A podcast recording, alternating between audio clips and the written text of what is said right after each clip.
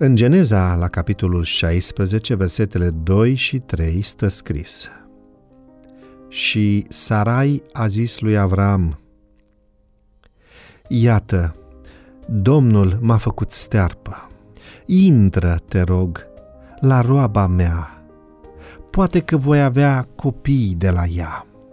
Avram a ascultat cele spuse de Sarai.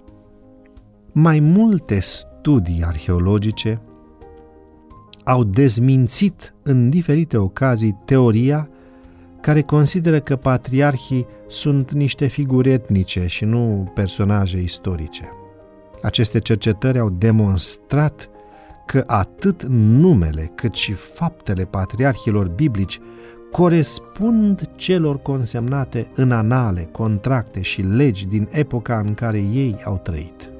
Este cazul relațiilor conjugale care îi leagă pe Avram, Sara și Agar, a căror bază juridică este celebrul cod al lui Hammurabi, păstrat în muzeul Louvre din Paris. Hammurabi a fost un rege amorit din Imperiul Babilonian care a trăit în secolul al XVIII-lea înainte de Hristos și a domnit între 1792 și 1750, ceea ce coincide cu epoca patriarhală. Lui îi sunt atribuite compilarea și publicarea unui ansamblu de legi civile gravate pe o stelă din bazalt negru cu o înălțime de 2,25 metri cu 39 de coloane alcătuite din 3624 de rânduri de scriere cuneiformă. Secțiunile de la 144 la 146 ale acestui text prescriu că dacă un om liber era căsătorit cu o preoteasă și ea nu îi putea face copii din cauză că era sterilă, soția îi putea da soțului drept concubină pe o sclavă a ei, pentru ca el să îi ridice urmași având copii cu această sclavă.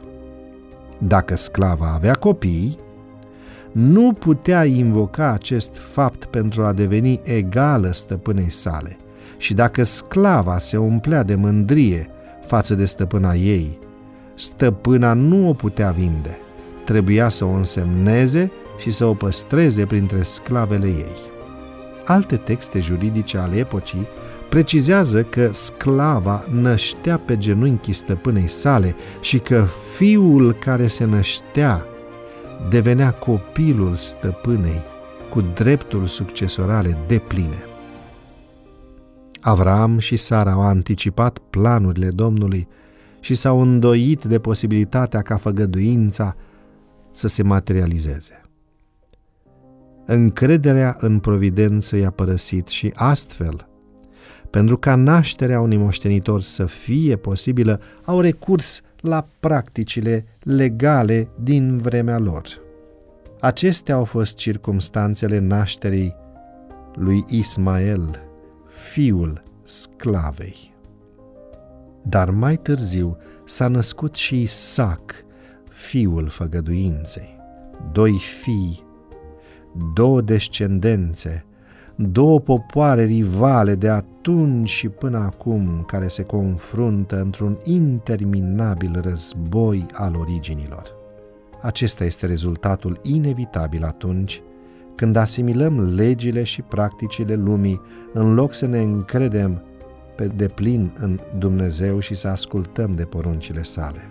Căsătorii aprobate de legile omenești, dar neaprobate de Dumnezeu există și astăzi. Iată de ce nu trebuie să uităm că există în ceruri un Dumnezeu. Haideți să decidem astăzi să nu trăim o simulare a vieții spirituale, ci o autentică viață de credință și de încredere în Tatăl Celesc.